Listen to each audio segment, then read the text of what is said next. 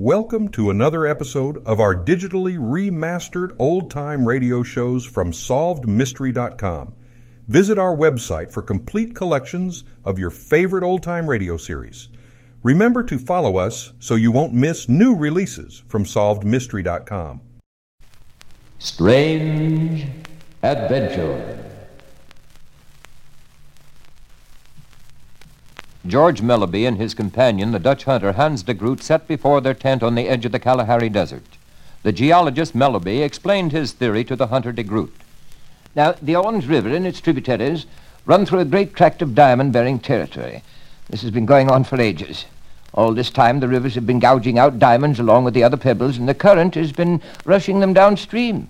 But they must have stayed on the bottom, eh? Oh, many of them, yes. But many were washed downstream until they eventually reached the estuary in South Atlantic. And then all one would have to do is to go to the mouth of the Orange River and just fill his pockets with diamonds, eh? Oh, it's not as easy as that. The sea washed them back somewhere along the coast. Yes, I'm counting on science to help me find the beach of diamonds. Day followed weary day as the two white men and their small safari worked their way across the wild, trackless territory. De Groot became filled with an insatiable desire to find the beach of diamonds and claim its untold wealth for himself. One morning, Melleby awoke to find the other white man gone. Gone also were many of his native bearers and most of the supplies. The hunter had deserted him. The scientist followed the Orange River down to the ocean. Then he started trekking up the coast. The whole country was like a part of a dead world. His pack animals died. All his natives deserted him except Mbangi, his faithful head boy.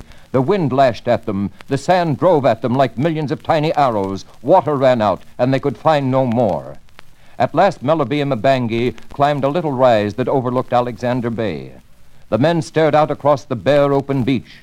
The blinding sun came out through a rift in the clouds and shone on the pebbles of the beach. The pebbles glittered. Mbangi, look!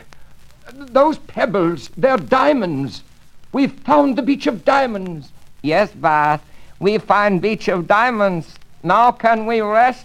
All right, Mbangi. Make camp in the lee of that sand dune. Melleby ran down the beach picking up the shiny pebbles. He thought of de Groot, the greedy hunter who had robbed him, and wondered what had happened to the Dutchman.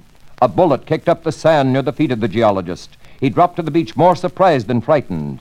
A man came into sight over the top of one of the dunes. My friend Melleby. At last we meet again, Nigvar. You were so very good to lead me to the beach. De Groot, how did you... It was very easy. I backtracked and came upon your trail. I merely followed you. The Dutchman leveled his rifle at the unarmed scientist. It is too bad. Diamond Beach will become your tomb. Melleby saw a tall figure appear at the top of the dune. A hunting spear flashed through the air. De Groot fell impaled by the barb and rolled down the shifting side of the sand dune dead. Mbangi smiled at his master. But he bad man. He had no use for beach of diamond. Melleby took his stones back to Johannesburg. As soon as the Diamond Corporation learned of his discovery, he was given a check for $10 million. This is Pat McGeehan saying goodbye from my writer Charles Crowder and inviting you to listen again to another tale of strange adventure. Thank you for joining us and enjoying our digitally remastered old time radio shows from SolvedMystery.com.